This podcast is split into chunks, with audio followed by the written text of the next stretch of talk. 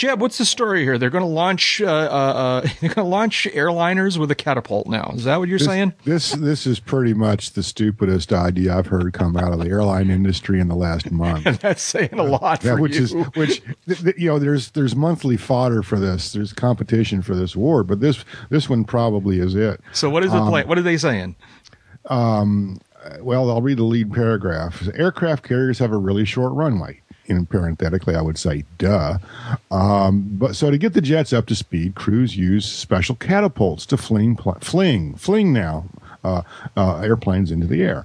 Now, Airbus is saying that we should be using similar technology with passenger jets, saving fuel while reducing noise for people who live near airports. Um, yeah, no, um, I don't think so. Well, are they um, are they talking about a short catapult that will really run up the G's, or are they talking about a catapult Yeah. that's as long as a runway? They're talking Yeah. about a a little bit of both, I guess. Um, They're talking about a, a catapult that uh, would be used to accelerate the aircraft to flying speed. What they're not talking about is things that might happen while the airplane is on the catapult um, and accelerating to takeoff speed. That the pilots, you know, say, "Hey, you know, we really don't want to fly this airplane right now." Um, they're not talking about um, the ways that the airplane attaches to the catapult. They're not talking about why, basically, this is a better system um, than the system we have now, where the, the airplane self launches. Um, you know, all of this is self contained. It, it, I don't know. The whole thing is just a really bad idea. I think someone got into the Beaujolais a bit early. um, Well, uh, they, they offer some interesting rationalizations. Yeah, Uh, Ja- David, you've flown yeah, go ahead. aircraft that ahead. were like catapulted, right?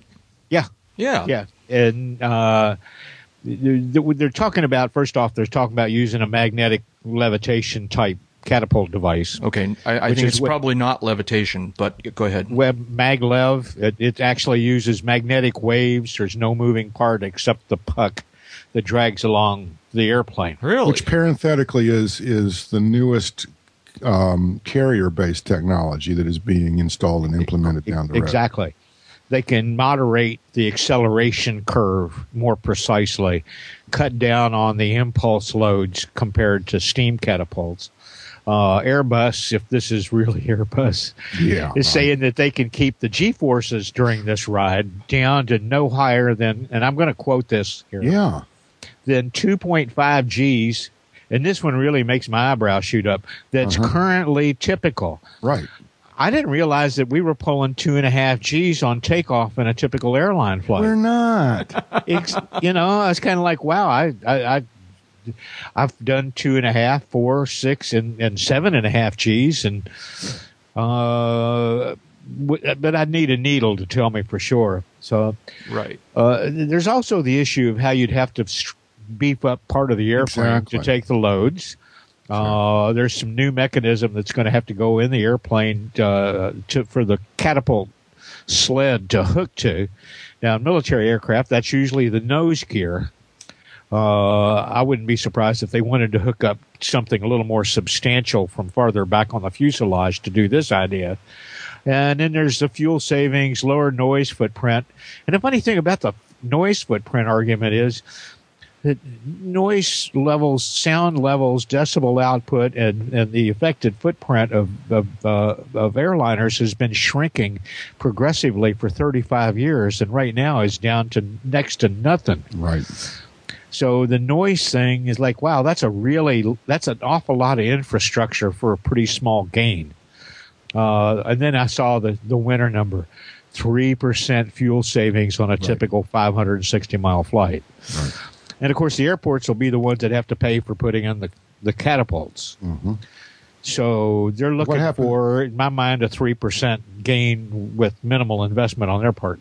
And what happens when the, the catapult fails or is, is down for an hour or so and nothing can depart? A. B. I, the 2.5 G is, is pretty much to what the airplanes are stressed, not what they sustain on a typical takeoff. C. Um, the weight of the additional structure and components required to interface with the catapult is going to be greater in my book than the fuel consumed on takeoff. And the fuel consumed on takeoff is we're talking about maximum 45 seconds at, at what is full power on, on that given day for that airplane. Um, the fuel used in, in climbing and, and all this kind of thing is is still going to be consumed. I don't see any huge fuel savings here, and I think the fuel supposedly saved. You still have to have the engines at full power when it leaves the catapult. So, what's the big deal? You know, I just realized that the the, the graphic that accompanied this story uh-huh. is the, the the perspective is a little bit challenged. But apparently, that Airbus came off of that sled rig. with its gear up. with his gear up.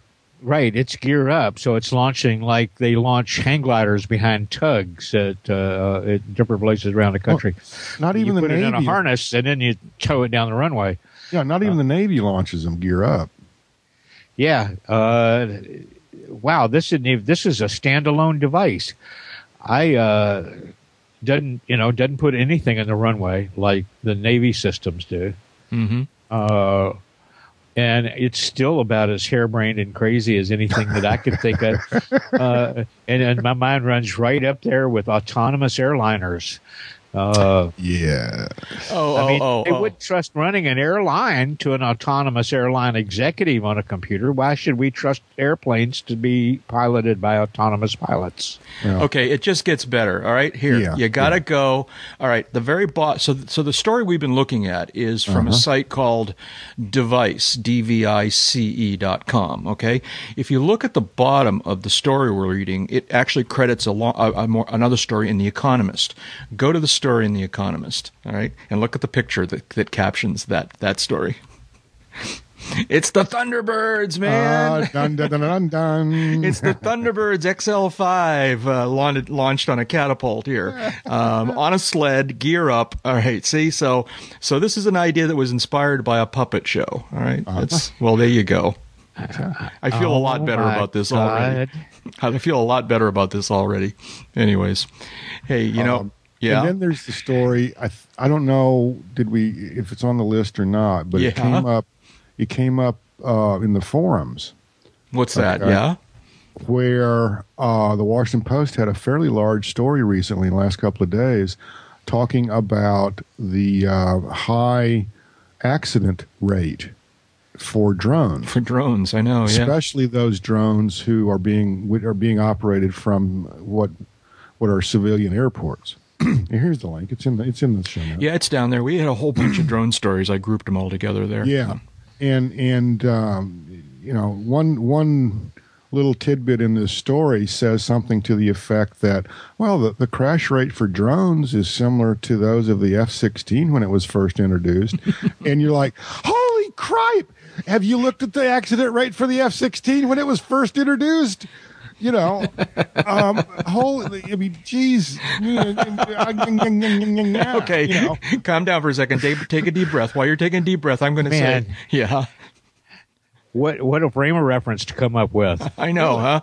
Hey, welcome, folks, to Uncontrolled Airspace, the General Aviation Podcast. Clear. But it's just airplanes, so it's not. It's, not really no. This is this is the best seat in the house. It's got a runway in the front yard. Via Foxtrot and Alpha. I'm Jack Hodgson, and I'm here with my two good friends who are uh, apparently ready to go off the deep end here. Uh, uh, But I'm not pre- I'm I'm not prepared to go for a cat shot in an airliner. I know. uncontrolled airspace. You know, come come for the um um the pad or stay for the drones. Yeah, there you go. Right, yeah. Uh, it's a, never mind. One of those voices is Dave Higdon, who's talking to us from Wichita, Kansas. How you doing, David? Oh, just fabulous. We're uh, we're enjoying uh, springtime temperatures in December here. Really? What's it doing there? Well, it was doing about 70 today. No way. Yeah. Really? And yesterday too, 69, 70 since Thursday. Uh, it's like just bizarre. Yeah, it's supposed to be nice here. It's supposed to be like in the 50s for the next few days, and that's incredibly warm. Um, I just got back from Canada where it was nine degrees. Um, so um, Celsius. Well, now that's that, that's No. much more appropriate. nine Fahrenheit. Yeah, yeah. That's well. That's you're right. Anyways, anyway, before I get get too distracted here, uh, uh, ca- uh, out there catching his breath, but apparently uh, f- coming back down to a normal heartbeat is uh, Jeb Burnside talking to us from Sarasota, Florida. How you doing, Jeb? I'm doing okay. Doing Yeah. Okay. The weather here has been pretty good. It's uh, it was actually hot, um, at, least in the afternoons here with indirect sunlight. So Mm-hmm. uh, still, we're, I, for a while there, I was in jeans and a sweatshirt, um, and now I'm back to shorts and t-shirts. So it's yeah. so don't you Yeah. wear shorts all year round? Isn't that the whole idea? That's part of the whole idea. Sometimes it's it's just not. Uh, sometimes you just want to kind of cuddle up by the by the monitor and and uh, not be cold. Yeah. Okay. Uh, anyways, uh, and I'm Jack. I'm up here in uh, at Lookout Point, uh, where, like I said, uh, it snowed overnight the last couple nights, but now it Really? got all melty today, and uh, the snow is very nearly gone. It's it's been raining since this afternoon. It And- got all melty. it got all melty, yeah. And uh, um, it's supposed to be in the 50s the next few days, so we're going to enjoy a little bit of. Well, it's not exactly Indian summer. We already had Indian summer, but uh, uh, a few nice days here in the uh, in the uh, interregnum between Thanksgiving and Christmas. How's that sound? Well, this is this is a first we've actually used correctly. I would add the word interregnum in a podcast. Hey, And now, before we f- depart this completely, if anybody knows how we could get a hold of Colonel Steve Zodiac at the World Space Patrol, That's right. we'd like to talk to him about this catapult system they used on the Fireball XL5. yeah. Well, We, there we, was we want to put him in touch with the Oh air, no, that's Airbus not. You're right. This is not Thunderbirds, right? Am I mistaken about that? It's not Thunderbirds. It's Fireball XL5. That was the name. XL5. That yeah. was the name of the show. Yeah, yeah, yeah. Okay. Colonel Steve Zodiac, World Space Patrol. Uh, if anybody's got their number, just shoot it to us in the forums. Okay. All right. Well, there you go. Another similar, um, yeah, okay, far fetched idea uh, uh, for airlines came across my desk this week. Something to that? do with installing ejection seats, Yeah. presumably for the passengers. Yeah, that's what we need. We need that, and we need windows that can be opened and fly. Right, right. Yeah. So, so that I, I, I okay, yeah, ejection seats. You know, maybe for the crew, but um, uh, that's kind of no, no. but can you imagine? You know, some some precocious six year old sitting in the passenger compartment, looking at the this this you know yellow and red striped handle saying "Do not pull." no, right. No, no, no, no. Yeah, Yeah. right. Okay. Fine. I just really do not want to be in. there, there was a time when there were engineers uh, in the airline manufacturing business seriously looking at uh, ideas about escape pods. yeah. and it, you know they would drop out of the bottom of the airplane. So just before the crash, you you got to drop out of the bottom, and a little drogue parachute would open up the canopy. It didn't need the uh, didn't need the explosive or rocket power of an ejection seat and all the sequencing. That you just open up the door and the seats fall out. Well, you remember? uh, the Didn't they do uh, that in Hawaii one time? No, that wasn't a bad joke. sorry. Remember the movie um, um, Air Force One? Yeah. with Harrison Ford. And Oh, yeah, that's right. There was- how they how they opened the, the non-existent, by the way, Yeah. uh, door in the in the tail of the of the 747, and all these these uh, happy pink bureaucrats uh, make their first parachute jump, and and they're floating down in the night sky with this happy smiling face, you know, and all this. I'm like, give me a break. Yeah, really. Yeah, and no, they're over water. I know. Yeah, I do not want to be. I do not want to be back in coach on an airliner, and you know, and suddenly here, uh, ladies and gentlemen, this is your captain speaking. I'm up here on the flight deck with our first, with the first officer, and we're out of here. yeah, yeah. You're on your own. If there's any pilots aboard, you might want to try to make it up. But hey, we'll see you on the other side. You're on I your got own. three man. words for you, ladies and gentlemen. Uh, three things I want to point out. First, thanks for choosing us. We know you have other choices. We appreciate you making us the t- choice today. Second, please follow the flight attendant's instruction about grabbing the red handle overhead. And third, eject, eject, eject. Okay. All right, everybody, calm down. We gotta- All all right. right. We have to. Uh, serious. Well, a little bit more serious note here. Um, I, I know a guy that really wanted to do that once after a meal served on a 747. yeah. Fifi's been grounded. This is so sad. I hope this is a temporary thing. Um, Jeb, you put this on the uh, on the list. Do, do you have any more information? No, I don't really. It's in, in it came up on my radar uh, two or three weeks ago. I guess it's been a while since we did an episode, but um, um, according to um, General Aviation News, and this dates back to November 14. Uh, during the uh, last flight of the air show season involving Fifi, uh, the aircraft experienced an engine problem. Uh, air, got the airplane back on the ground, no problem, et cetera, et cetera. But uh, the airplane's number two engine needs uh, major repairs, presumably, you know, a fresh overhaul. Um, the Commemorative Air Force, which operates Fifi, says that um, the cost for repairs to the number two engine and acquisition of a spare is going to be in excess of $250,000. And they are currently uh, holding a fundraiser. There's a website set up, keepfififlying.com. Mm-hmm. Uh, you can uh, you can buy uh, um, certain levels of sponsorship uh, for this. Uh, you get I, you know, I'm looking here at the 250. You get a, a pullover fleece jacket that's, that's Fifi. You know, that's that's not too shabby. Yeah, yeah, right. I like to see. I like to see a picture of said jacket before I, I punch the uh, button here. But um, it's it's apparently a big deal, and uh, this is uh, not something that I wanted to hear. I guess I, I have the the question also of yeah i know that you know these are, are, rare engines and expensive and all this kind of thing but are you really telling me they didn't have a spare engine laying around here somewhere apparently not david do you no. know anything more about it well i had coffee and breakfast yesterday morning with some of the local CAF folks who, who are still talking about it and trying to, you know, scope out what extra they might be able to do as a hanger right. to raise some extra money to go toward the, uh, the, the fund. But, you know, a little bit of refresher here might be in order. Uh, Fifi was grounded in 4 uh-huh. Because the original uh, R3350 57 engines. Uh, these are Wright. These are Wright engines. Uh, uh, they were they're, they're, a constant maintenance problem. They weren't really designed for longevity. Matter of fact, the airplane itself wasn't designed to last more than about twenty missions. Right. Uh, the engines were uh, incredibly complex. Uh, and even when they weren't making their rated 2200 horsepower, they had trouble with them overheating. Uh, they had re- reliability problems. They grounded the airplane and had built four custom versions of the 3350 that are not Dash 57 engines. Uh, they're designed to produce lower horsepower. Uh, they don't have all of the turbocharging, supercharging, intercooling uh, hardware of the originals. They're simpler to operate and maintain. Uh, they exhibit fewer of the problems, but it cost them over a million bucks to raise the money for the four that are hanging on Fifi. Mm-hmm. And then they got her back into the air, uh, and you know, kids, that wasn't but a little over two years ago, August yeah. of 2010. Yeah.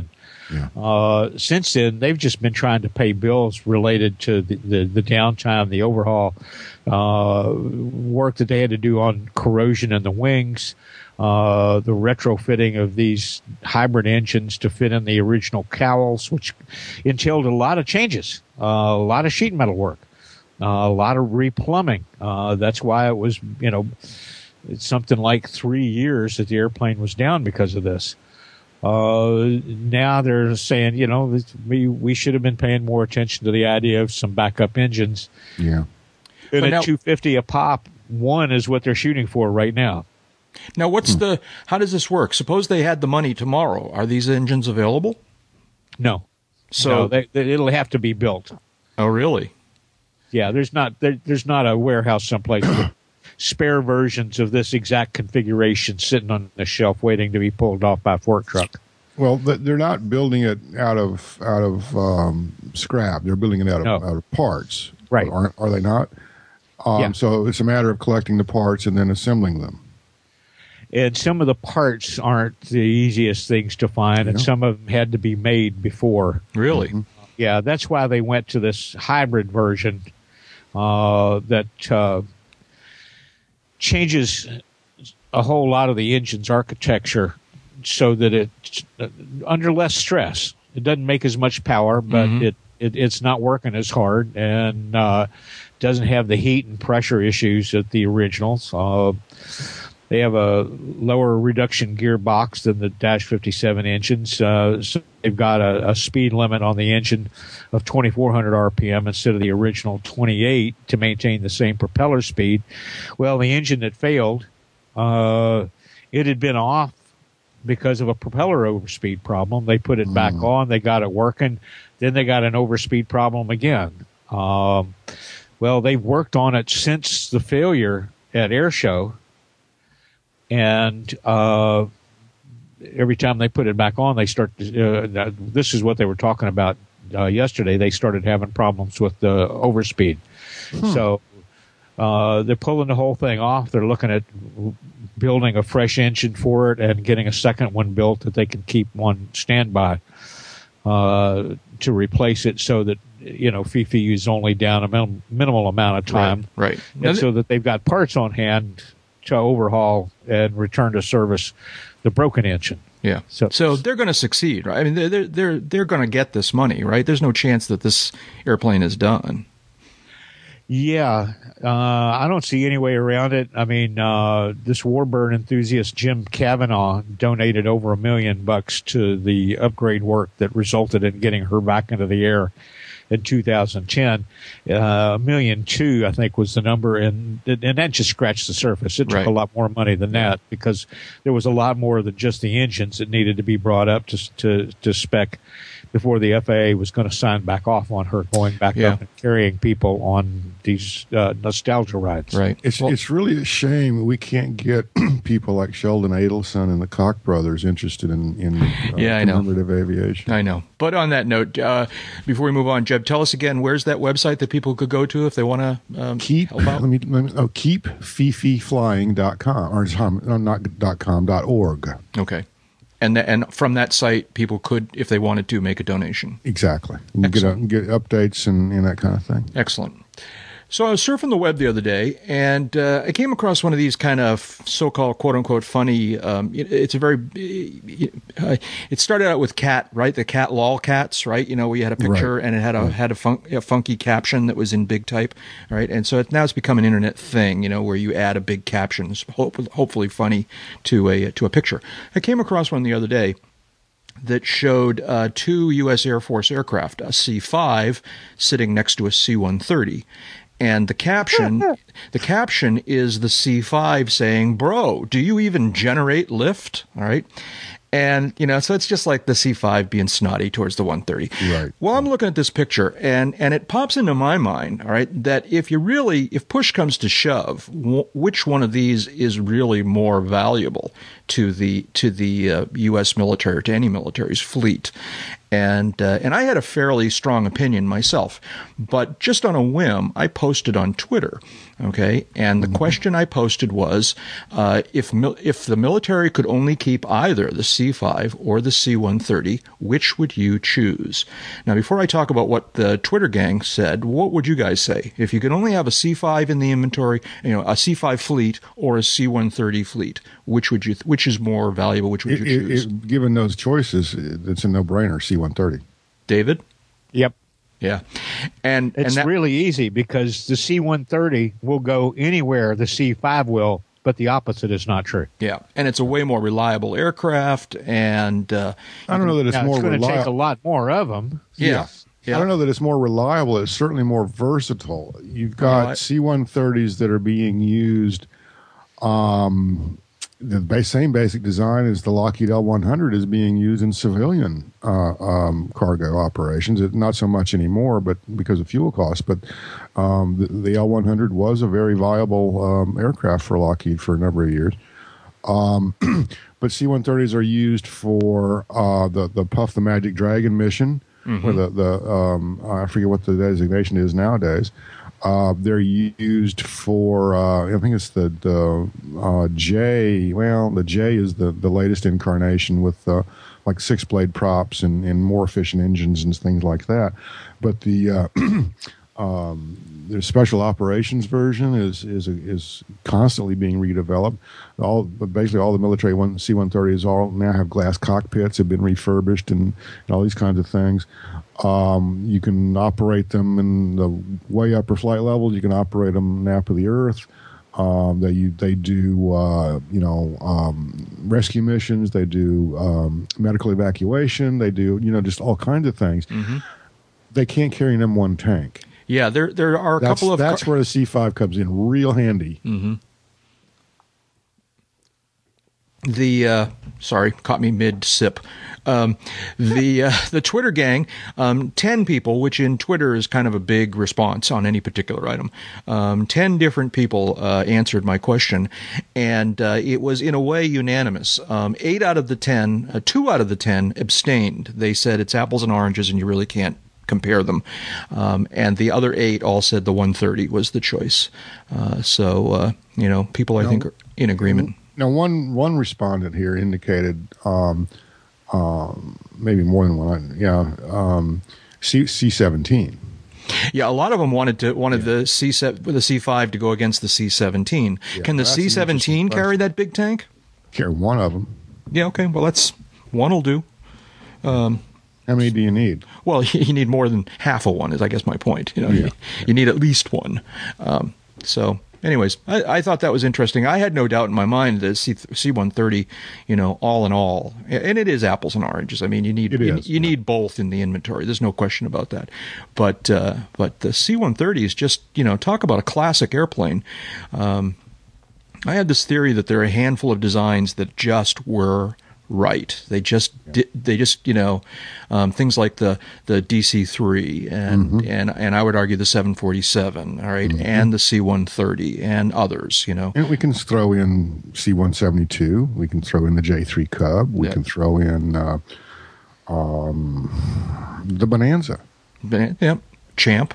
Um, Champ. You know, so. Uh, um, and I'm not sure if the C5. I mean, C5 is a fine airplane as near as I can tell, but uh, I don't think it's that kind of a really, you know, uh, magical design. It's just big. It's, just it's applying brute force. Times, five times more effective than the C1. Yeah. All right. It's a good thing I can't reach him. I know, huh? Right now. I know. It would Hey. be- yeah. So, Jeb, uh, there I, there are reports floating around the internet that you put in an appearance um, at Lakeland. Uh, Where Yes, yes. This was yesterday. Actually, is this something you want to talk about? Yeah, we. I'm going to try to do What'd a you little a do? sh- No, I don't know. I- A little I'm bit just- of a shout out, but what? No, I, David seems to think it's funny that, that you might not want to talk about it. I, I just don't know I, whether you I were, like the way he's like, is this something you want to talk about? well, assuming you want to talk about it, Jeb. Tell us Be why you were there. Be and- sure and be sure and see the receptionist on the way out about your bill. Yeah, I know. Uh, why were you there, and what did you see? this was the Dave's still still laughing his ass off.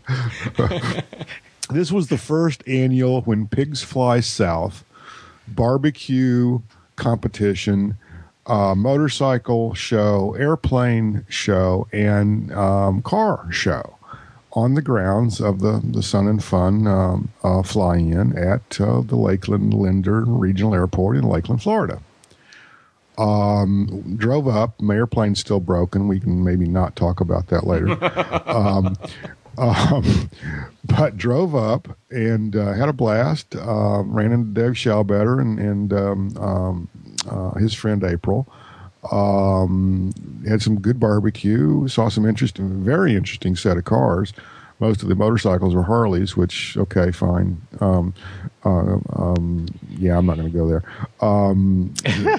According to to uh, some of the Sun and Fun personnel, they had at least, or, or I, I think eh, I'm going to probably botch this, but the number 150 aircraft show up for this. Comes to mind. Yeah. There, um, the, in fact, the only real complaints that they had been fielding during the day uh, were that um, the tower at Lakeland Airport was simply overwhelmed. Really? And, yeah. Um, I had thought at one point about flying up during the week when I when I this crossed my radar screen, saying, you know, that's be a nice way to kill Saturday afternoon, and I could use some good barbecue, and you know, I always want to support the people at Sun and Fun. Um, but um, I looked around and said, well, all right, well, they've got to have you know some kind of traffic management program or or some NOTAM or something in effect, and I couldn't find anything. Mm-hmm. I didn't do a full briefing. I looked at you know the NOTAM sites, and I just couldn't find anything for for the Lakeland Airport over the weekend, which implies and and given what I know now, they didn't have anything. Mm-hmm. Um, so I, I think they probably. I think the FAA won't make that mistake again. I don't know that it was a Sun and Fun mistake or Sun and Fun problem per se.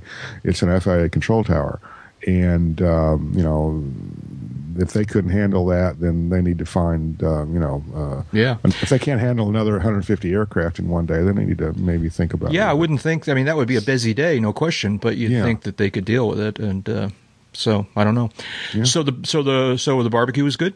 Mm-hmm. Yeah. we got there a little late, and I think I think everybody, quite honestly, was a little surprised at how the at the turnout and how successful the event was. Um, uh, I don't know. I Maybe uh, event ran from eleven to um, five, and we got there about noonish. Uh, and it was probably you know one ish before we started looking for food and uh, a lot of the booths that were there selling barbecue had already sold out of a lot of their offerings. Wow. Um, yeah. Well, that's Um, good news, bad news. It's, it's I a guess. good news, bad news thing, and and um, I- I- the the the area there, uh, funny, um, because the area that was being used for this on Saturday was the area right around the radio station Mm-hmm. um, there between the radio station and um, the the runway, the fence. Okay, Right. uh, where you always have the the tent area uh, where the Honda uh, is, uh, the Honda um, exhibit is, and going up um, north, not as far as the hangars, but going up north towards the runways. That whole area Really? had had, Okay. had vendors, had um, you know barbecue uh, uh, things, and, and other um, vendors there. The the motorcycle uh, display was off to the to the um, west a little bit, um, but that area was just as busy and filled with people Saturday as it would have been on a good day at Sun and Fun. Really? Wow. Yeah, That's I was very impressed, and and the people running Sun and Fun were just pleased as as punch, and Yeah. and they should very they cool. should have yeah it, it- they should have been that happy, and and more power to them. Uh, um, Now this is one of a of a sort of a series. Uh, the Sun and Fun folks are doing a lot of these now. They've decided that they're going to hold these little, uh, you know, for lack of a better word, I'll call them mini events. I mean, by comparison to Sun and Fun, they're they're mini events. In, in uh, as you just described, I guess in terms of density of a small area, it's as busy, but not as spread out. Am I right about that? You know, they, yeah, they didn't they by no means did they have the entire site. yeah. uh, but they've for done a bunch of these throughout the, already, and I guess they're planning on doing like I don't know, once every two or three months, they're going to do, you know, one of these these you know kind of come on in, have a fly-in kind of events, Exactly. and uh, Yeah. well, they had that's- they had uh, a World War II canteen just a couple of weeks ago. Uh-huh. yeah. I think this is more running along the lines of about a monthly thing. Uh, and you know, the, I traded some email with some folks about the this thing coming up, and you know, the sixty-four dollar question was, so you think people will turn out? And it's like, well, how do you know for a first-time event? Yeah. I mean, it's not like people had to register. It's not like they had to pay, uh, you know, buy ticket in advance. Uh, and most publications won't even let you call something first annual because it can be an annual until there's a second one. Right. But that's a semantic thing. So, you know, if the first of anything like this, it's really hard to know ha- what it's going to be like. And, you know, you had good weather. Uh, they had good publicity for it. Uh, a lot of people were up for something like that to do the weekend after Thanksgiving. Uh, and I think it bodes well. Uh, if the weather had been really crappy, it could have been 180 degrees different. Right. So, you know, congratulations to them. I hope Yeah. the- more of this stuff picks up. Yeah, now, now, so we should all keep an eye on the uh, Sun and Fun. It's its Sun. Was it sun-n-fun.org website? Right. Um, I don't know if there's a mail. I know that we, because we're sort of on their media list, we get these things. I don't know whether c- civilians have a mailing list, but uh, you should keep an eye on that website. And uh, uh, Well, they, they're going to be doing a lot of civilians can these. Get on their newsletter list. There you go. Yeah, There you go. exactly, Okay, exactly. excellent. And that's and I believe that's how I came uh, became aware of it. Uh, I had a couple of emails pop up, and, Yeah. and I was kind of looking for something to do um, uh, yesterday, and that did fit well. It's like an hour fifteen uh, drive for me. Yep. Um, I'm basically door to door, so I mean it was a no brainer. Uh, great way to spend the afternoon. Now it wasn't it wasn't an aviation event per se, um, but uh, what it what it was was an opportunity to exercise the airplane Right. for people who have one. Uh, it was also an opportunity for the locals uh, to get out, get some sun, get some barbecue, see some cool cars, see some cool motorcycles, see some cool airplanes. Um, so it's a win-win for everybody. Yeah, sounds good. Did you drive uh, uh, uh, four wheels or two wheels? Uh, four wheels took the Bimmer. Uh huh. Cool. Yeah, That's yeah. fun. That's fun. Anyways, yeah, we should stay in touch with uh, more of those things. They uh, a lot of those fun events seem like they're happening down there. They're a little far away from me, but uh, you never know. You never. Yeah. Well, you never know. All right. I'm a little afraid of this next subject, um, but uh, we'll bring it up anyways. Arr. Jeb, Yes, are, are you you're considering buying yourself an ADSB device? I am. Know, what's the story here? And uh, Well, um, ADSB uh, has several flavors. Um, most basically, the flavors are ADSB in and ADSB out. ADSB out being the transmission of your position and velocity data and identification uh, to the FAA's ground stations um, as as a, a super. Uh, I won't say super as a uh, the next generation air traffic control system. ADSB-N is kind of the um, the um, uh, uh, bait on the hook that the FAA has given general aviation um, to obtain uh, near real time uh, weather information, including um, graphical NEXRAD presentation, uh, but also including textual weather um, and other weather products directly to the cockpit. It's it's uh, the next um, generation, the next iteration, if you will, of the concepts behind, say, WeatherWorks and WSI and uh, the XM Weather uh, services that are out there that are all basically satellite. Well, uh, some of them anyway are satellite based. XM is certainly satellite based.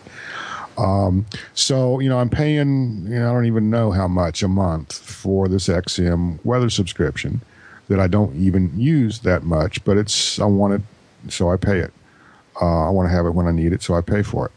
So I'm scratching my head thinking, and I've seen a lot of these products in, in, in operation. Um, Sporty Stratus, for example, um, Garmin's GDL39, and uh, there's another product from uh, uh, Dual Electronics, the old turntable manufacturer.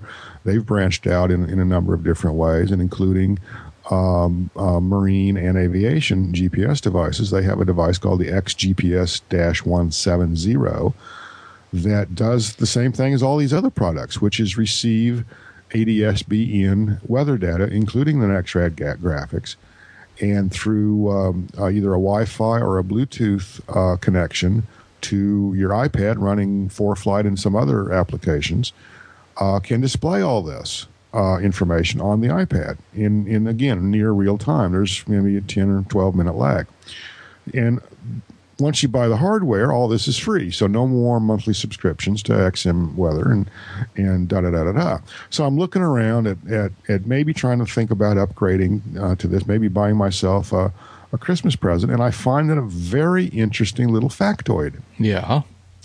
They're all priced at seven hundred ninety nine dollars. Oh, no, that's what I thought you were saying. They're all at least seven. They're all exactly seven hundred ninety nine dollars. They're all exactly seven hundred ninety nine dollars. Well, how you like that, huh? Capitalism. How does it work? Well, you know, I don't know, David. Oh, wait a minute. So David says he's following. Uh, David's sending little text messages in the background here. Uh, David, what's your take on this whole yeah, thing? Sagetech. Yeah, that's another one. David, Well, uh, I agree with Jeb that there's it, it, seems to be a little bit of uh, price matching going on here, but I have to quibble with him on there only being three. Yeah, you're right. You're right. I'd forgotten about. It. I was aware of this particular product, but you're right. And and miraculously, it is it is priced differently. Yeah, there's Sky, Clarity ADSB, then there's something called Sky Radar, which is like five ninety nine, uh, and it's got its own uh, GPS receiver. Uh, it, it uh, it's this has been one of I, I see Jeb's point, and I think th- this has been something that I've debated with uh, others for a long time that the the, uh, the uh, contention that they they weren't interested in ADSB in because they already had weather data link until they started to see what uh, 50 bucks a month can can do for them. Mhm. Like one year's worth of 50 bucks a month will buy you one of these receivers. And yeah, yeah, and then yeah. and then you're not paying subscription fee anymore. right. And when you double in with the ones that uh, that will also get the traffic uh, feed that shows live traffic in the immediate area, the broadcast area of the ground station you're you're, you're hearing, uh, the attraction goes up because most people still don't have a collision avoidance system in their airplane. Right. I mean, there's some good ones out there, but the ones that will bolt in your airplane and hook up to your panel mounted display start at about 10 grand. Yeah. Yeah, no, well, wait a minute, David. I'm sorry. I was looking at something else while you were talking there. You're not suggesting that the ADB, ADSB traffic solution is that, are you? Well, the ADSB has a traffic, ADSBN has a traffic solution. Right, but isn't there a big problem with that in that you have to have out for it to be effective? No. I think I've heard this that that um, effective is a is a here's the deal you get you get tisb traffic um, but not all of the traffic out there is displayed on your tisb feed but there wasn't there also some issue with um, that that you got oh, how did this go but basically if you didn't have out you weren't necessarily triggering even all of the uh, equipped aircraft in the area that's right Well, that that's if you want to. That's if you're looking at it and you want to get the direct without going through the TIS link. Oh, okay But the TIS link's going to show everything that the area controller's got on his radar screen. Really? I mean, you know, yeah, the non-participating ADSB traffic that he's seeing on radar gets broadcast on the TIS channel, just like the ADSB participating Yeah. traffic does. I, I believe you, Otherwise, it would be of no use. Yeah, no, I believe you, David. I just, I, Jeb, it sounds like you might have heard what I heard. What do you know? What it was I heard? Did you know what? It, well basically um, the adsb tr- or the, the tisb traffic information system dash broadcast tisb a data that is transmitted uh, via adsbn is not um, I'm, I'm going to say it's incomplete. How about that? yeah. Uh, first of all, there are, there is other traffic out there that uh, may indeed be ADSB compliant, uh, but is is not being um, um, that data is not being transmitted to you. But the bigger challenge uh, is that um, other aircraft that are not ADSB compliant Right. are not going to be transmitted to you as, as traffic. Um, the the Mode A, Mode C, um, um, even perhaps even Mode S aircraft are not going to come into your your um, um, receiver as as potential traffic conflicts. And furthermore, other aircraft operating without a transponder, be they gliders, be they Nordo aircraft, no electrical system aircraft, whatever, are not going to show up on this either. So it's not a panacea. It's not a um, uh, uh, um, um, a cheap way around um, the, as Dave correctly notes, the the ten grand plus certified uh, traffic systems that uh, we'd all love to have. Even those have their limitations, and even those don't show all the traffic.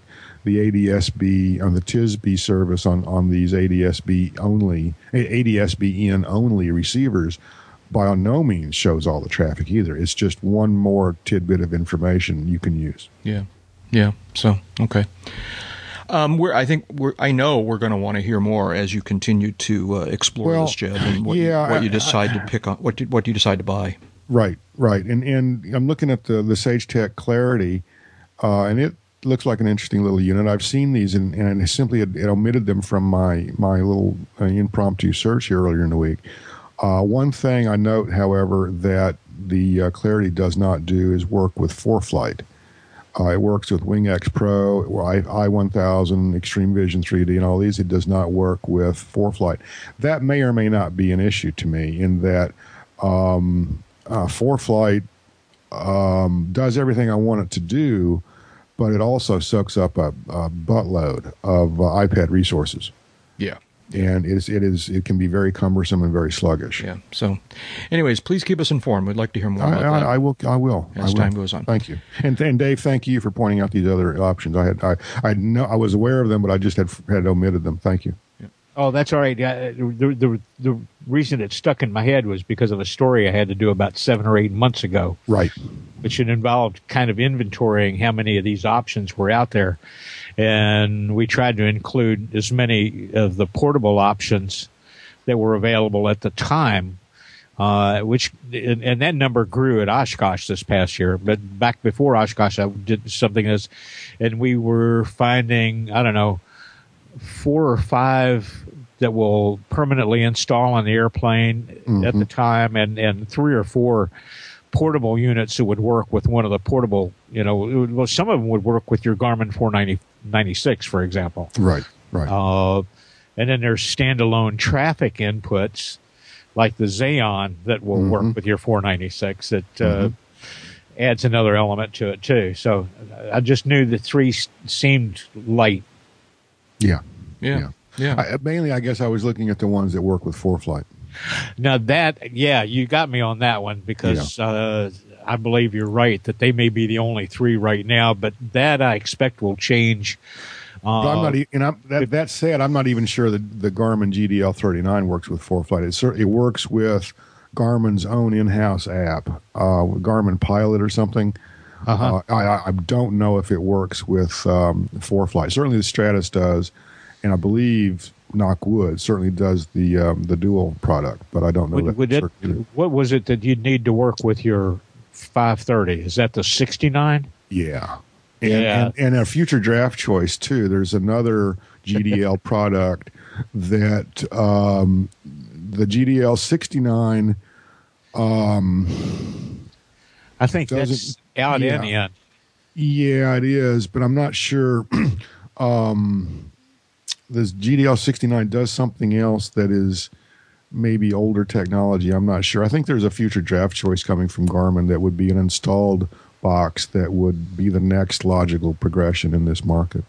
Yeah, I think they've got, they're offering one that has its own integral GPS Right, right. so that it doesn't have to have an external source. Uh, it can't be just any GPS source. It has to be TSO. It has to be To the WAAS WAAS standard. right? It has to be a TSO WAAS, and in fact, some of the the existing Garmin WAAS installed hardware doesn't do that. Right. Exactly. Yeah. Jumping ahead on the list here, uh, the uh, so I'm reading the uh, my little uh, AvWeb uh, uh, email news summary thing that they send uh, throughout the week, and uh, and what do I see but a little uh, summary for an article headlined uh, "Owner Performed Maintenance," and and I'm reading the first few paragraphs and I'm going, well, this sounds really familiar. All right, where have I heard this before? Where, where have I heard this rant? Kind of a rant. and I jumped I jumped through to click through to the uh, full article and discover that it's uh, a piece uh, written by none other than you, Jeb, uh, a while back apparently, right? Was this like a year or so ago, or a couple of years ago. a couple of years ago? You wrote this article. for safety. Yeah. and uh, course, we're uh, safety and, and AvWeb are owned by the same publisher. Yeah. and uh, they re- So- they repurpose some of that content on occasion. This is what AvWeb has come to now. They're republishing your two-year-old articles. They're uh, I I do not associate myself with the gentleman's remarks. um, It's an interesting piece. It's sort of uh, the risks and rewards of uh, of doing the, the kinds of maintenance that uh, a mere mortal pilot is allowed to do on his airplane, right? Well, and, and, and the article's not even two years old yet, which means there's no way in hell the FAA changed the regs in that period of time. Jack, Well, yeah, it, uh, they change, but except in the cases where they had started five years earlier to, to change the regs, and uh, but uh, yeah, so uh, you you and I have talked about this a number of different times. I think this is a very interesting subject, and uh, um, the the things that a pilot can do legally uh, to your own airplane, and. Um, so uh, this is kind of a medium. Well, I don't know. Is this the entire thing that was in safety in your magazine? I think or- it's missing a sidebar too, maybe some art or something. There's only two two images associated with it. I hang on a second. I'll Yeah, it was a much more complete, fully flushed, and well illustrated article in the original. Yeah. So it's got things like uh, well, it's, it's it's it sounded better than the original Klingon. Yeah. Yeah, right.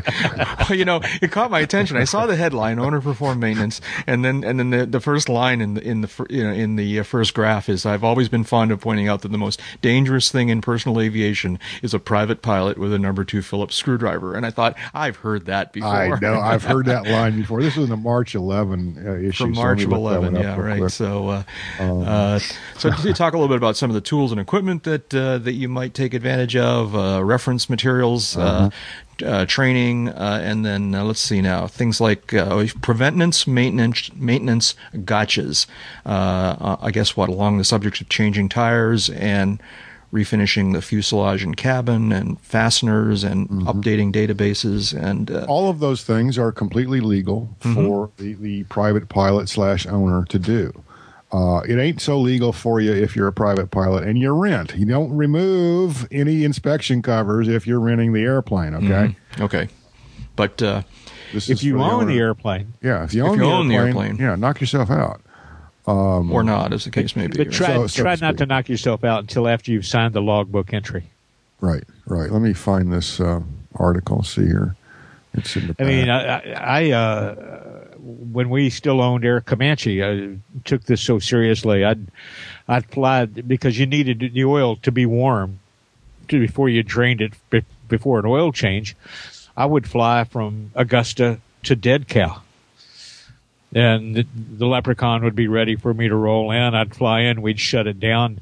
Uh, we'd open up the cow. We'd put the little hose on the uh, quick drain and open up the quick drain and let all that hot oil run out into the catch pan.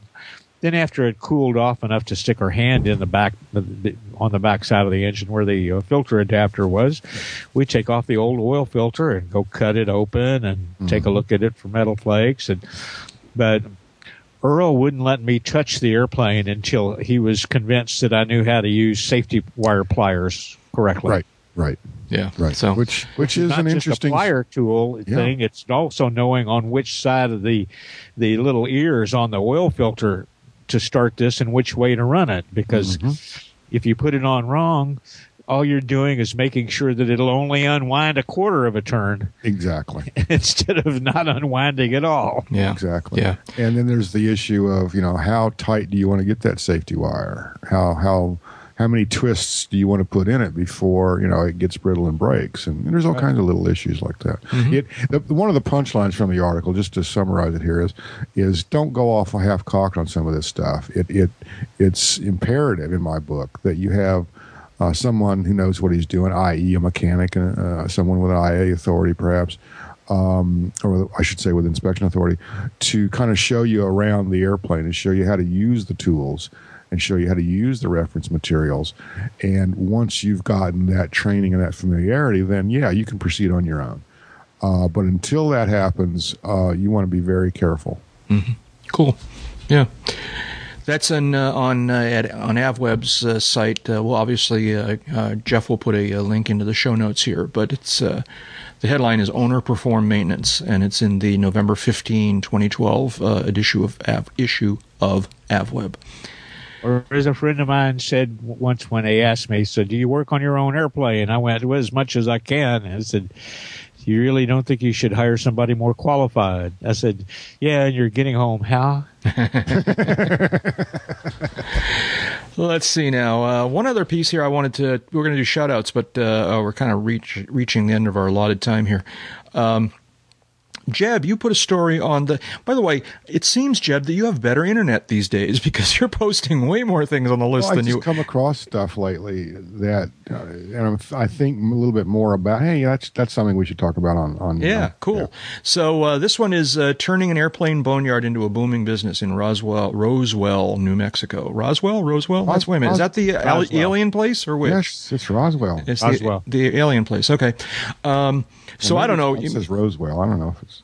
Yeah. I, Maybe and I mistyped. Let's see. let's see now. Uh, this is from Roswell. It's Ro- I mistyped. It's Roswell. It's Roswell. So uh, uh, making sure airplanes fly safely and on time. This is the lead from the article. During the holiday season, takes plenty of spare parts, and not all of them are new. And it talks about an aircraft boneyard that uh, has uh, lots of bits and pieces and spare parts. The question that, that this brought to my mind, I, and I don't know. First of all, Jeb, what was what were you thinking putting this? What was interesting to you about this article? Just one that it just appeared in a in a, uh, uh, a mass media uh, outlet. Mm-hmm. This is um, uh, Houston, Texas, of all places. The ABC station on, it appears on their website, Mm-hmm. and they have video. They have a, a, um, a Dateline story uh, copyrighted by the television station, and I just found that altogether odd in and of itself. Uh, and this made the, the, the national media, and made some of the feed that I get uh, from, uh, from the national media. So that in and of itself was rather interesting. Uh, and in fact, I did not mistype uh, Roswell or Roswell. The the headline has Roswell in it when it's in fact Roswell, New Mexico. Ah, see, they spelled it wrong too. Yeah, I So- just or copied. you and copied and pasted, pasted. so, yeah. So. But anyway, um, just kind of a reminder that um, um, you know, as as all the new all these new aircraft come out and get pla- placed the service, like the Dreamliner and whatnot, the old ones have to have a place to go. Yeah. And the old ones, you know, at least some parts, some components on these older ones uh, find their way uh, back into circulation. Yeah. Now this got me to thinking about um, not so much about the big airliners being being you know um, available for spare parts, but just airplanes in general, our kinds of airplanes. And and there was a story. I don't think we talked about it, but there was a story I saw. Maybe it was on the list, maybe it wasn't. Uh, recently about uh, people who are in the business of refurbishing airplanes, uh, taking used airplanes and sort of the equivalent of you know flipping a house or whatever. Um, And, uh, and for that matter, there's all sorts of uh, TV shows these days. We were talking earlier about the Discovery Channel, and and um, where people are doing this with automobiles. You know, where they'll buy a junker car and kind of completely re- refurb it and sell it for a profit. Hopefully, you know. My question is, do you think that there is room in the aviation industry for that kind of a business? You know, you think someone could refurb an airplane and and and make money off of it, or just is there not that is there just not enough demand for airplanes? Um It depends. you you have to get the basic airplane next to free, and you have to um, your labor. You can't be paying people for your labor. Okay. Um, and the reasons for that are, are basic. Let's let's use an example of say um, um, uh, I don't know an early '60s Skyhawk. Yeah. Okay. So you get the airplane for five grand. Okay. Uh, and it needs work. it's maybe got some corrosion. It needs a it needs a rebuilt engine. Needs an overhauled engine. Uh, needs some radios. Um, needs it's going to need some wiring. It may might need paint and interior. Okay. Um, uh, uh, the average price for an interior is probably going to be you know if you if you farmed it if you took it to an interior shop the average price for an interior on a skyhawk is going to be eight to ten grand okay um, it's going to need paint if you took it to a paint shop price for a paint job on a skyhawk is going to be 10 to 12 grand uh, an engine uh, for a skyhawk is going to be 15 18 grand uh, we haven't talked about tires. We haven't talked about brakes. We haven't talked about uh, replacing some of the instruments or overhauling some of those instruments. if you had to replace or repair all the instruments in the uh, in the instrument panel, you're talking about another five grand or so. Uh, now, all of these are you know at length price, arm's length prices. Um, I don't know how many do- thousands of dollars I just ticked off right there, but probably upwards of 40 Okay, plus the acquisition of the airplane is forty five. Pull out a copy of Trade a Plane, and you can go find some cream puff Skyhawks for thirty. Right. Okay. Um, and all of this supposes that you um, are not paying for the labor involved to install all these parts and to rework some of these things to clean up corrosion and and to to uh, annual the airplane to inspect the airplane and fix all this other stuff that you're going to find in in the refurb process process. So if you factored in your labor, and you're probably going to be looking at you know another ten grand, which bumps the uh, the money up to you got into this airplane to fifty grand. Mm-hmm. And for fifty grand, you can buy some sweet bonanzas. You can buy uh, a 182 cream puff. You can buy all kinds of other airplanes for 50 grand. So, you know, I, I say this from with some knowledge in that um, I have uh, in the past, you know, bought a project airplane with the idea of fixing it up. Um, and not so much flipping it per se, but that was certainly a, a down the road objective. But but fixing it up and having another airplane to fly, and uh, I had free labor in that um, uh, the guy I was doing this with was an A&P IA. Mm-hmm. So, but we started doing the math on it needed an engine. It, it need, the prop needed to go out. It needed um, some airframe repairs that, that weren't going to be, um, how should I put it? They weren't going to be expensive from the standpoint of materials, but they were going to be very time consuming. They were going to require some specialized tools. Um, the instruments all had to go out and be re- redone the interior, you know, the paint sucked, you know, all these little start you start adding all this stuff up and the numbers were way out of whack based on what this aircraft was going for on the on the open market. And so we ended up parting out the airplane. Mm. we, we, made money on the deal. See, that's really unfortunate. I mean, I know it's. I'm glad you guys made money. Yeah. That part's not unfortunate. We didn't. We didn't want to part the airplane out. Right but it be, the economics of it were such that, that that was the only viable thing to do if you're not, you know, smitten with the love of of aviation like I am, but you still you have to come in with some some common sense here on occasion, and uh, say, you know, this is just not going to work the way we wanted it to work.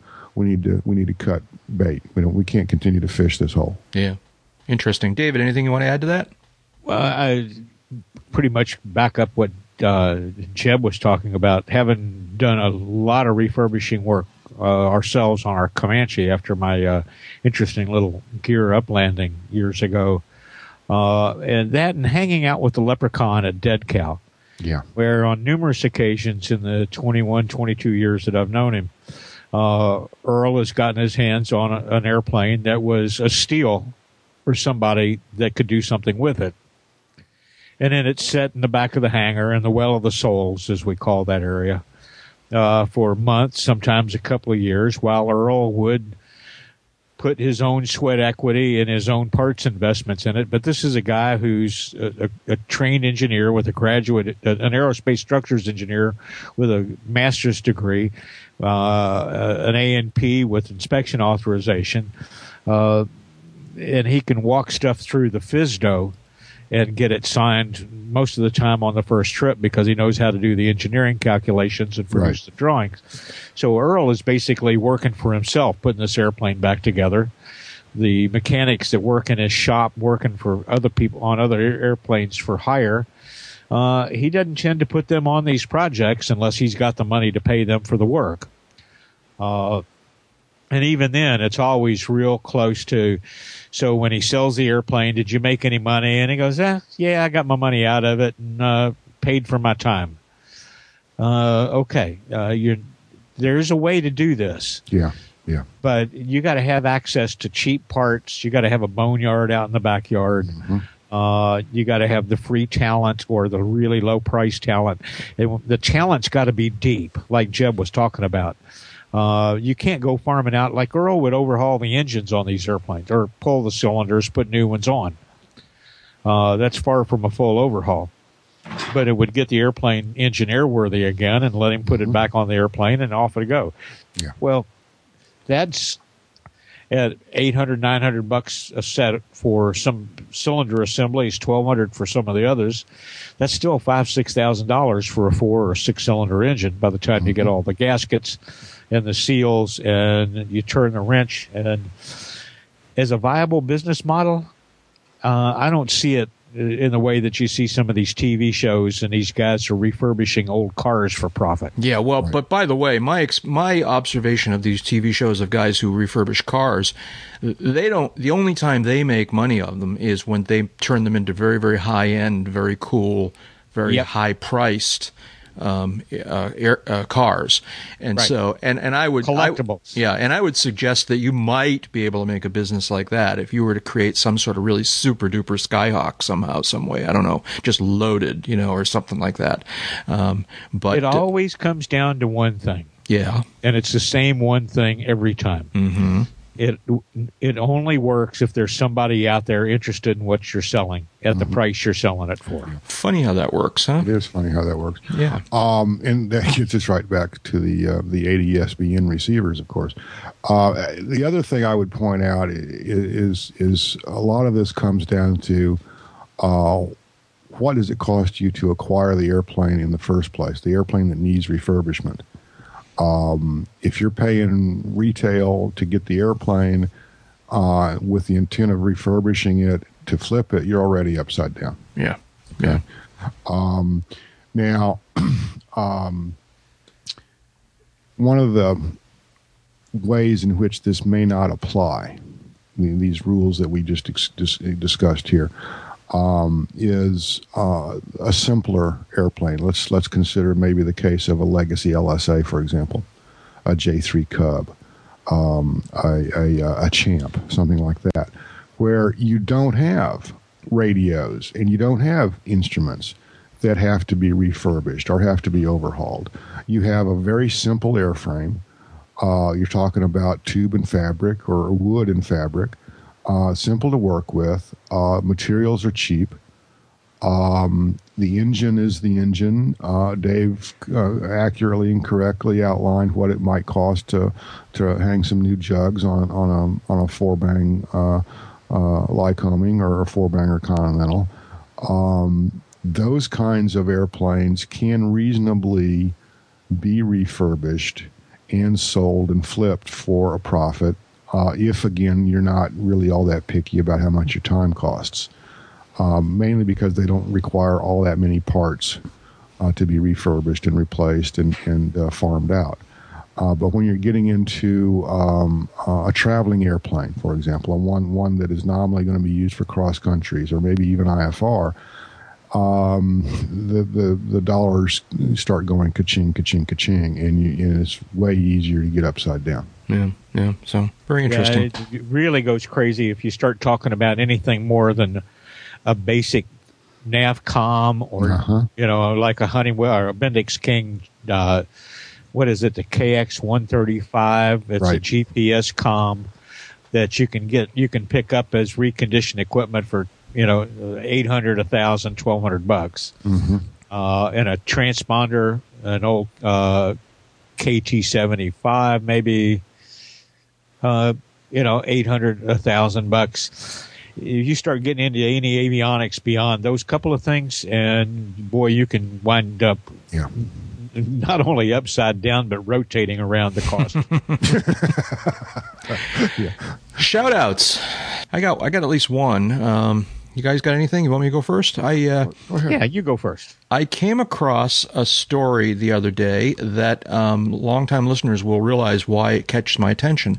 This is uh, from an AvWeb story uh, called uh, a, Gift with Wings. Turns out that there's an organization called GIFT, uh, Girls in Flight Training Academy, that runs a program. I guess it's a once a year or it's a it's a a, a program that uh, invites women uh, to come to their program, and I'm I'm sure there's some sort of application process. Uh, but basically, if you are accepted into the program, you go there and learn how to fly, no charge. Uh, you uh, and and that's uh, longtime listeners know that this is a thing for me. I, I believe that free flight training is the it could well be the the solution to or, or part of the solution to the pilot shortage or the problem with not the our industry not growing. Um, so this caught my attention. Um, Let's see now. Uh, uh, what compelled 45 women, I'm reading from the story here, from Anchorage to Chesterfield, New Hampshire, to trek to Vernon, Texas, in uh, a tiny North Texas town. Uh, where there are more trucks than cars question mark uh, all had heard about the unique program called girls in flight training gift uh, that provides free ground and flight instruction for women in all stages of flight training the second annual event was held november 3 through 10 at Wilbarger County Airport. And there's a lot more here to the story. Um, very, very interesting program. And, uh, you know, there should be more like this. Um, more of these kinds of programs for women, and more of these kinds of programs for just anybody who wants to learn how to uh, to fly. So, I call people's attention to this article in uh, AvWeb, A Gift with Wings, and to the program uh, called Gift. I don't know if they have a website, but uh, I'm sure they they do. Or uh, girlsinflight.org apparently is uh, is the uh, the Gift Academy website. So well, we're gonna we're gonna be talking a little bit more about um, free flight training, um, perhaps in the future. Um, one of the people I was talking with at, at Sun and Fun yesterday was talking about some of their um, um, charitable programs that they're gearing up and, and, whatnot, and one of them um, involves free flight training for qualified uh, uh, kids. Excellent. And, and, yeah. I, and I mentioned uh, that we wanted to get on the on the podcast someone capable of talking about that, and uh, we might be able to do that here in the next few weeks. That would be terrific. That would be terrific. Yeah, yeah, yeah, that would be terrific. So, anyways, that's my shout out. What do you guys got? I got a shout out for a young lady from Brazil named Siko Fukuoka, who back before our Thanksgiving set a paragliding record for female pilots of 320 or uh, 345 kilometers. Uh, flying a paraglider, big parachute. Wow! Wow! And I looked it up. The world record, which a lot of pilots were chasing this fall down in Brazil, is 502 kilometers. That's about 318 miles. Uh, the uh, young lady who set the 345 uh, kilometer record. Let me see if I can do this math real quick. Times point six one. About 200 miles. 210, 212 miles. Uh, that's a long day of soaring, kiddies. Yeah. It, the, the hours that it takes to do that. Uh, uh, I just thought, you know, outstanding. It, there was a whole group of pilots that have been down in uh, northern Brazil most of the fall just to try to set records. I remember when some of my hang gliding buddies would come through the eastern U.S. on their way to Utah to shooting for the same thing, trying to set records on hang gliders. Uh, it's no small accomplishment. It's no small commitment. I just thought she deserved some recognition for uh, breaking a, le- a, record that had stood for uh, going on four years. Very cool. Very, very cool. Jeb, go ahead. Got two of them real quickly. Um, one is to um, uh, NASA 9005, which uh, is one of the two, the, the one that most often was used, but one of the two aircraft, one of the two 747s that NASA used to carry the shuttle, the shuttle carrier aircraft. Um, since there's no longer a shuttle, hey, we don't need the carrier aircraft anymore.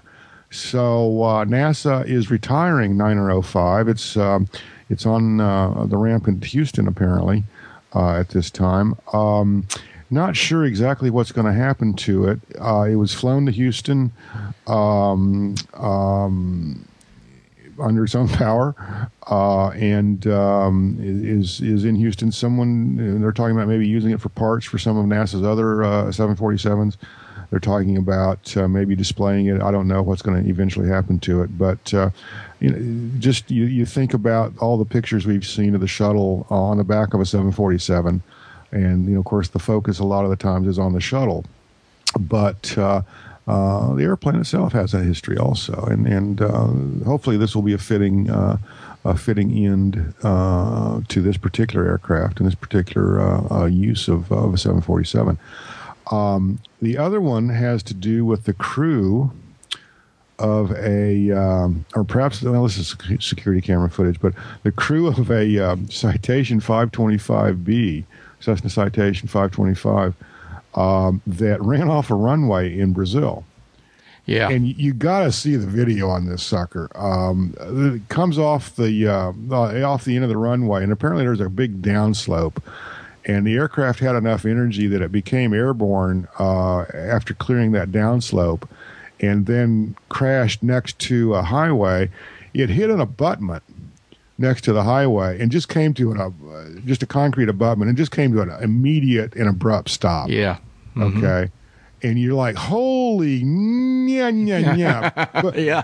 but no one died in this thing. I know, they It- apparently the whole all- thing, the airplane's coming apart, and then it's in like three or four pieces, and then you see people running from the airplane in the security video, and you're like, yeah, Yeah. But um, uh, I don't know about injuries, um, but uh, apparently everyone survived from this, I and, know, and uh, whoa, dude, Yeah, it was interesting. They only caught the very, very, very, very end of this whole thing on that security camera. But uh, that was enough. yeah, it apparently veered off the very end of the runway and, uh, like you said, went over this embankment and kind of leaped into the air and, and then crashed down and broke in half. It looked like, right? Broken i think three pieces. if you, if you look at some of the rest of the uh, the video um, let me see if i can find that frame again um, certainly it, it broke behind the wings um, that's- so the tail was was um, one assembly but um, let's see if i can find It's a brave new world when Jeb is not only watching videos while we do the podcast, but scrubbing back and forth through them. Yeah.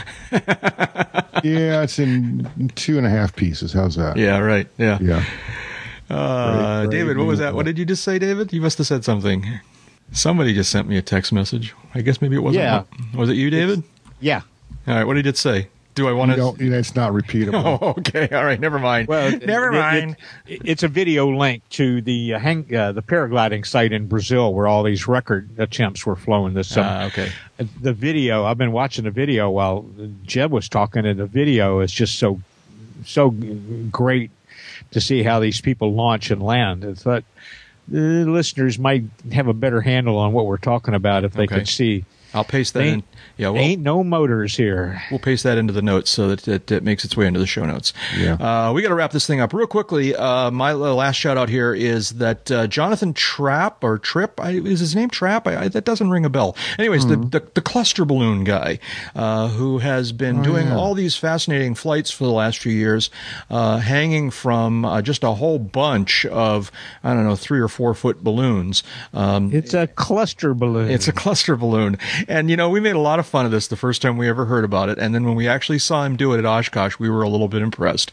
And, uh, and so he did another one. I guess he went across the English Channel. He's now gearing up to fly this thing across the Atlantic Ocean. And, uh, man, oh man, I don't know, but we'll be, we'll be talking more about this later on. But a shout out to, uh, to uh, Jonathan Trappe, assuming that's his name, probably, it's, I'm sure it is, um, who uh, does the cluster balloon thing for, uh, you know, here we go.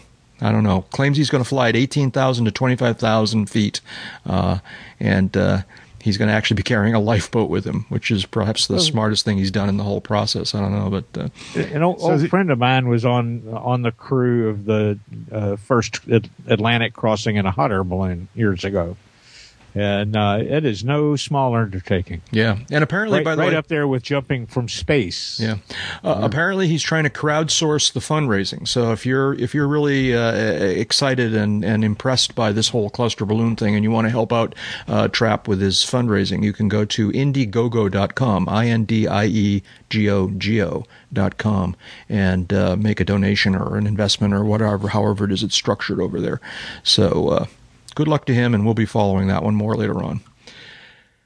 I think that's it. Time to stick a fork in this one. Jeb Burnside out there is a uh, freelance aviation writer and editor, and serving as the editor in chief of Aviation Safety Magazine. Jeb, what have you been working on? Anything fun? Uh, I'm on deadline basically for the magazine. Yeah, So, you're gonna be uh, finishing up this week, right? Yeah, yeah. We kind of um, we were worried about trying to squeeze this one in, but we did manage to do it. So I'll be a busy little boy uh, uh, next few days and uh, putting the finishing touches on that. But Yep. uh, uh, I've got a few other projects in the pipeline too. I can't really talk about right now, but Okay. uh, we'll see. All right. And, uh, Well, when they hit um, the streets, you're gonna have to let us know about those. exactly, exactly. And in general, people can find you on the internet. Well, the, where? the magazine is aviationsafetymagazine.com. Uh, you can find me, uh, jeburnside.com. Uh, it might pop up on Facebook every now and then, and Twitter, and uh, and of course uh, AvWeb. And Dave Higdon is an aviation photographer, an aviation journalist, and the U.S. editor for London's World Aircraft Sales magazine. David, what have you been working on? Uh, been working on a uh, a, a look at the uh, market trends in the uh, uh, business aviation uh, segment, and uh, that should be uh, in World Aircraft Sales uh, in, in your mailbox right now or at your FBO. Uh, so one of a number of pieces in my uh, that I contributed for the December issue. So cool. And in general, where can people find you on the internet? oavbuyer.com, which is where you can find the link for World Aircraft Sales Magazine. Uh, let's see, AEA.net, uh, where you can find Avionics News Magazine, to which I also contribute. that Safety Magazine, Mr. Burnside mentioned. And if you uh, belong to this business aviation group, uh, they publish a magazine that occasionally uses some of my work, but they don't byline any of us, so I guess we won't talk about that one anyway. And I'm Jack Hodgson. I'm a private pilot, a freelance writer, and a new media producer. Check out my uh, Kindle ebooks at uh, the uh, you can uh, find the the list of those at amazon.com slash author slash jack hodgson.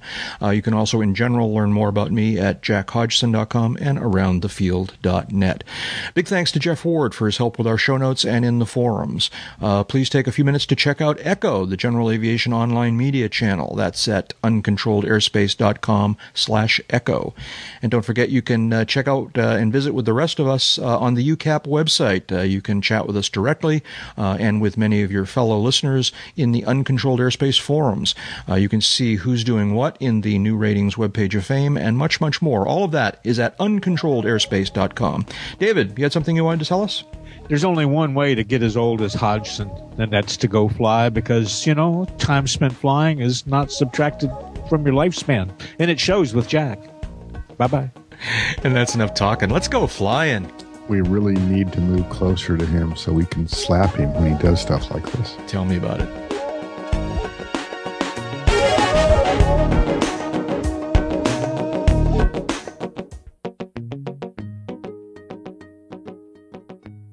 The members of the Uncontrolled Airspace podcast are participating as private individuals.